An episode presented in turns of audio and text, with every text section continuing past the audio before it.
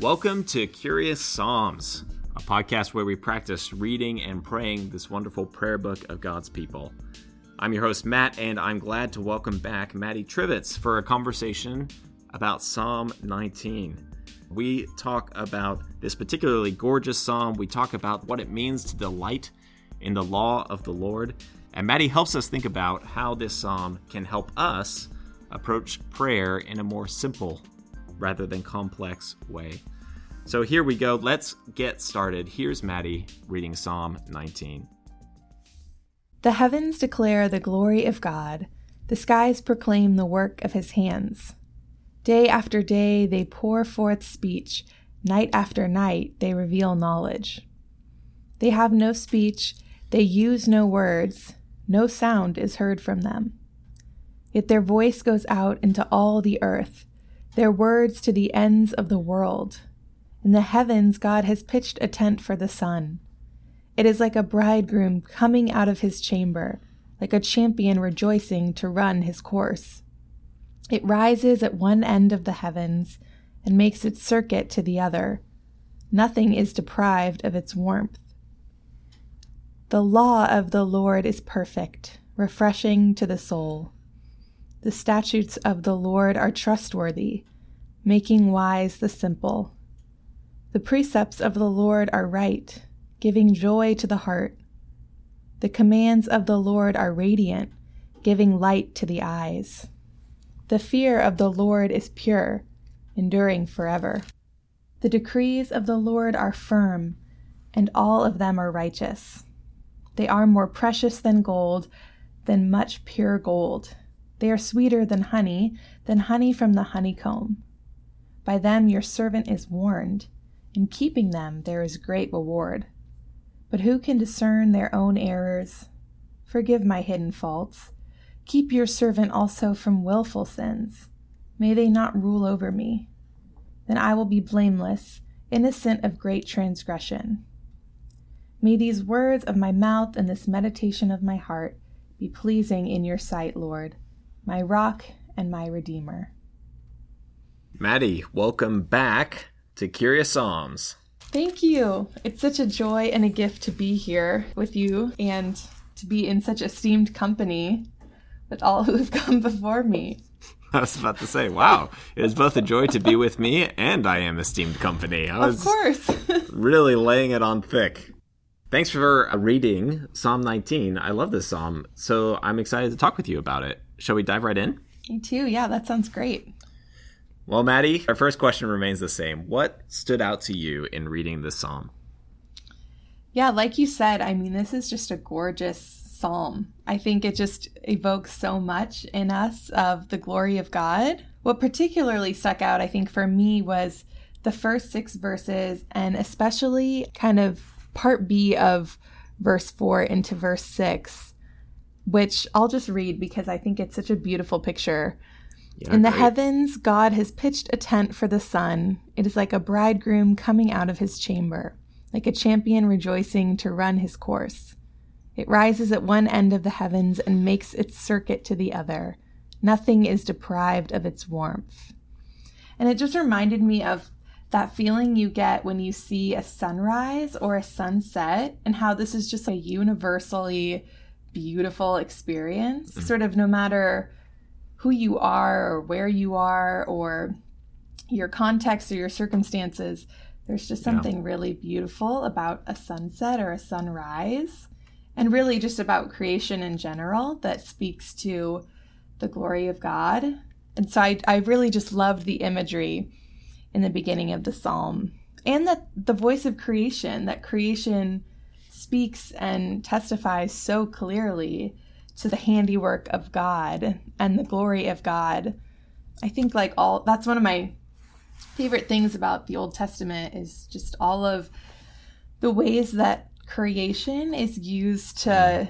Sort of participate in worship. Yeah. And we also see it I think too participating in even blessing and judgment in in other passages.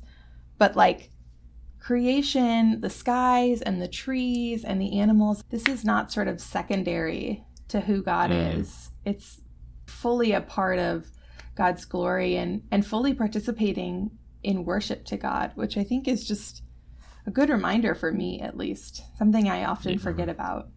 In Psalm 18, the last psalm that we looked at, yeah, there was the imagery of God's appearance, of his coming, is also so rooted in creation. The ground is quaking and mm-hmm. a thunderstorm is being depicted. The ways that the natural world helps us understand and envision and deepen in our understanding of who God is. Yeah, is all throughout the Psalms, and certainly, I think, like you said, the mm-hmm. Old Testament and the New Testament, for that matter, in fact, mm-hmm. right? The idea of all creation groaning, as Paul would put it, helps us remember that it's bigger than us. I was drawn to these opening verses too. The word that came to mind was this psalm feels really chewy to me, hmm. which I should explain Say what I more. mean. yeah. I think it flowed out of, you know, verse 14 concludes with, May these words of my mouth and this meditation of my heart be pleasing in your sight, Lord, my rock and my redeemer. And the word haggah, which is the Hebrew word that's translated uh, meditation or meditate, is the verb is this kind of muttering, this constant muttering sound. So it's like you're saying it over and over. And then our English word ruminate, this is where the chewiness comes in. Just just wait. The English word ruminate actually comes from uh, the root of chewing. So to hmm. ruminate on something, to meditate using this Hebrew is to kind of mutter it to yourself. If we talk about ruminating on something, kind of moving it over and over, it's literally kind of to chew on it. But anyway, I just thought the opening the ways I've moved past this so frequently and so quickly, but verse 2 and 3 day after day they pour forth speech. So these are the heavens and the skies. Night after night they reveal knowledge. Okay, they pour forth speech. That's verse 2. Verse 3 they have no speech. they pour forth speech. They have no speech. They use no words. No sound is heard from them. Verse 4 their voice goes out into all the earth. Their words. Hold on. Verse 3, they use no words. Verse 4, their words to the ends of the world. To me, that is just the perfect, chewy. You have to read it over and over. The psalm forces you to slow down if you mm-hmm. start to read it carefully. And you have to begin to ask, okay, what kind of words are these? Wait, they have no words. what kind of speech is this? Wait, they have no speech. And it's kind of a back and forth that I think we move through. And this is the beauty of poetry is it slows us down and it forces us to chew on this, to not just sort of slap theological labels on it and say, oh, what's going on here is, you know, this kind of revelation and what's going on here. But instead, no, no, no. Start to actually think about what you see, what you witness, what you experience in, as you were saying, a sunrise. What do you actually see? What do you experience in a sunset? How is that being evoked here? How does that tell us something about God? So I just think it is perfectly chewy. It's the perfect kind of granola bar chewiness here in Psalm 19. I think it prompts us too to to consider the ways that creation and God's handiwork might be communicating with us too. You referenced all creation groaning and mm. I do think that creation is a part of the way that we can interact and experience who God is and that creation reveals to us parts of God's character that we might miss in sort of like our our heady theological, you know, readings of scripture. There's also a type of worship and even a type of theology that's done in creation with with the mm. ground mm. and and under the sky and sort of outdoors. And I think that's been a gift of outdoor worship too just to mm. tack that on that it's a gift to see you know hawks flying overhead and and geese in the fields behind us but just to be to experience god in that way we don't have to be yeah. doing hard biblical study to experience all of the parts of god that are there mm. and this psalm i think redirects us to that that we can experience the glory of god yes in the law but also in creation and that both of those yeah. things are are important and to be held together. Yeah. Yeah, I didn't even talk about the chewiness of kind of verses 7 through 10, but I, I want to reflect more on that section as we think about Absolutely. our next question. I don't know where you're going to take us, so let me give you first word though. What do we learn about God from this psalm? Well, I do think it'll take us to kind of the second half, this 7 Yeah, nice. through 10. So I think, like we've alluded to, that this psalm reveals God's glory through both creation and law. And so we've talked about the creation piece. But then in thinking about God's law and the word of God, I just kind of wrote down some of the words that stuck out to me in reading Oh, through yeah. these verses because I, I think it speaks to who God is and, and what we learn about God here. So I'll just read them. So we see warmth and joy, light and radiance, righteousness, sweetness, trustworthiness, simplicity, and even a purity. I think all of those things, all of those words point us to learn new things or to be reminded good things about who God is. Mm. I want to pause and just do a quick sidebar here because that was so beautiful, Maddie. And I think it's such a beautiful example to even just draw those out. I think that's such a helpful tool for listeners to think about as they're engaging with Psalms. You know, we kind of engage with a pretty intellectual exercise here of kind of thinking deeply and trying to read carefully the Psalms and then in conversation with each other. We use lots of words to talk about the mm-hmm. Psalms, but sometimes one of the gifts is to pause and recognize what words is the Spirit drawing me to in this psalm and to actually sort of scrape away some of the words that tend to come up and see okay what what is it in warmth? What is it in simplicity that is drawing me in that God might have for me in this psalm? So mm-hmm. thanks for embodying that practice for us. I want to reflect and I want you to help shape this because this goes to the chewiness of the psalm is I'm trying to work out and put words to this and I've taken a couple stabs at it and I don't know that I'm quite there.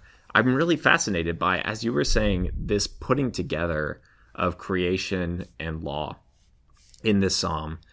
And I feel like there's a tendency, maybe this is just within myself, but I'm going to think that maybe it comes from somewhere else too, to pit those in opposition as if hmm.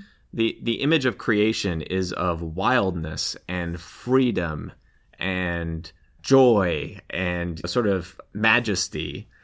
And then the law of the Lord or the word of God or the instruction that we receive is a life of restriction and piety, maybe with an emphasis on its dourness, right? It's a list of things you don't do. And I think both you and I would disagree with that presentation. I'm not arguing for that as kind of a framework. But I just find it so interesting and so helpful that this psalm, I think, might be explicitly tackling some of that. The fact that it moves from the joy of the sun, right? The sun goes like a bridegroom coming out of his chamber. It's wedding day, and here comes the sun. Mm-hmm. Every day is like a wedding day for the sun. It's just mm-hmm. super exciting. And then the very next thing we're going to start talking about is the law. I think it pushes on us that these things are united. They are mm-hmm. revealing the same things about God. I don't know if that's making sense, but I was really struck by a non transition there mm-hmm. from verse 6 to verse 7 and how that helps us think about kind of the word and the law and how then we approach it, I think is very mm-hmm. different. If we are thinking of approaching God's law and God's word with the excitement of a wedding day is is a, a really a, different I think than sort of the over seriousness with which we approach scripture. What do you think? Is that making sense? Am I going am I you know going into shadowy places here that aren't helpful? No, I think it makes a lot of sense and I can I definitely can relate to what you're saying. I took a course my last in-person semester at Princeton that was Theology of Order and Chaos and Mm. I reference this class a lot because the past 12 months has been really chaotic, but it also took place on what we called the farminary, which was basically a small piece of land that the seminary owned that they turned into a farm.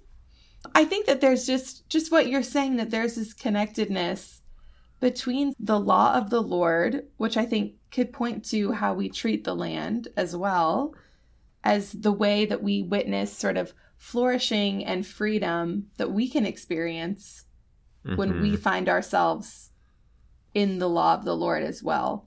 So the word even the words that are used in verses 7 through 10 like the Yeah. law is refreshing. It's radiant like right again with the warmth. Even that it's precious like gold, it's sweeter than honey. So many of these words, I think, evoke creation itself. And we're like, we think refreshing, oh, like a stream. Yeah. We think sweet like honey you know bees mm-hmm. and and agriculture and life and all and warmth and sun and all these things so i yeah i just i think you're exactly right that these two things should be held together that they're not to be thought of as two distinct maybe ways of worshiping or ways of engaging or even that sort of the order and chaos are diametrically opposed in some way but that they work together through creation Another way to put this, and I think this is me pushing on some of my religious baggage as well, is to say something like following God's law is the most natural thing for us to do, or following Jesus is mm-hmm. the most natural thing for us to do. That is counter to a lot of my usual language, I think, where I'm constantly talking about how unnatural the way of Jesus is, or how it pushes back against our culture. And I think what what that kind of emphasis of looking at the unnatural ways that God calls us to live is often acknowledging the significance and the ways that sin and brokenness works its way into our world. But this psalm mm-hmm. reminds me that in fact the most natural way for us to live and flourish is in fact with the very boundaries that God establishes. Mm-hmm. And creation then provides us an image of this creation that doesn't need additional instruction from God. It just sort of does its joyful, beautiful, every morning, every evening thing. And I need to kind of constantly remind myself of that, that in fact, the most natural thing for me, the place, in other words, where I'm going to flourish the most, and when I am uh, most fully alive or most fully human, is in fact when I'm going to be inhabiting this space of following the law. And this psalm, I think, really reminded me of that. It pushed me in those ways. So that's, I mean, I guess the question is, what do we learn about God? In some ways, I'm reflecting as much on myself, but that's the beauty also of uh, as we reflect on God, then we learn about mm-hmm. ourselves, right? So, anyway. Yeah. Yeah. And I think just to echo that, like verse 8 especially, that the precepts of the Lord are right, giving joy to the heart. The commands mm-hmm. of the mm-hmm. Lord are radiant, giving light to the eyes.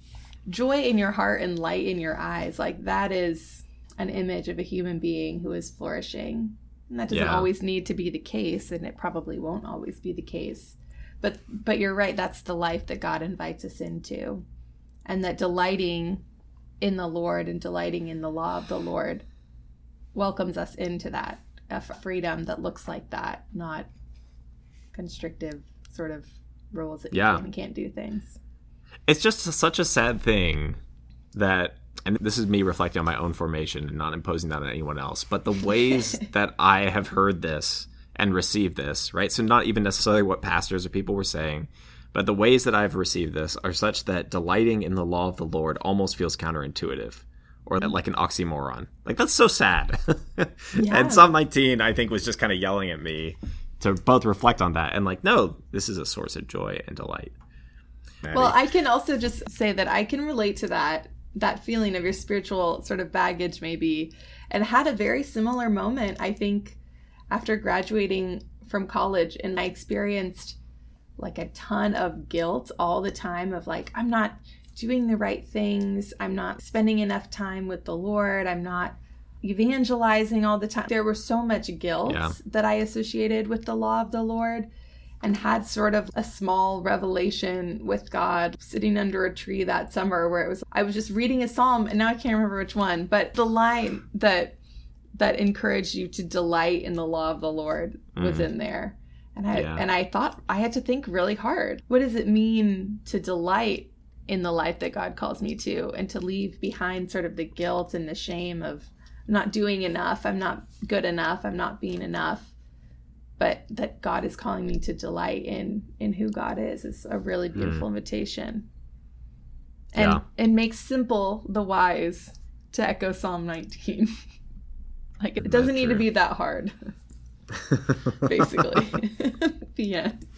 My life is just one journey of making things hard that should be simple. Spe- speaking of, how does this psalm help us to pray? Yes.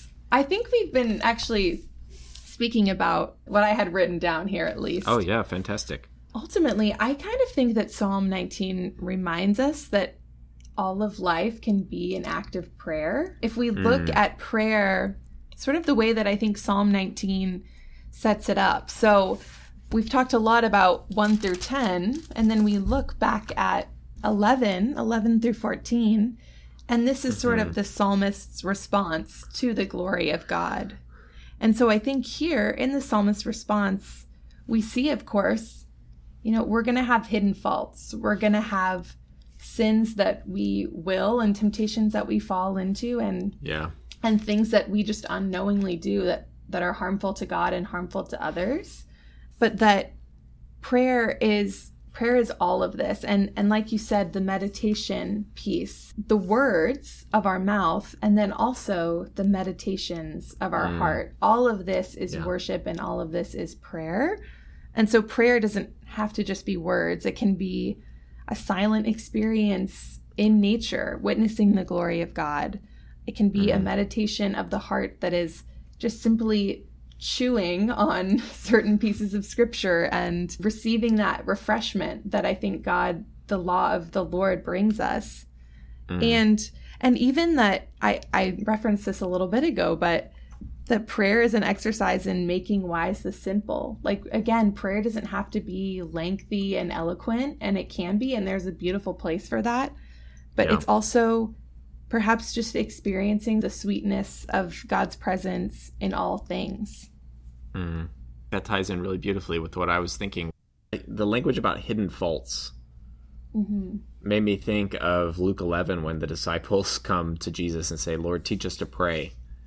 Uh, because there's a sense there in which sort of I mean, there's a question who the faults are hidden from. Are they hidden from others or are they hidden from the psalmist mm. themselves?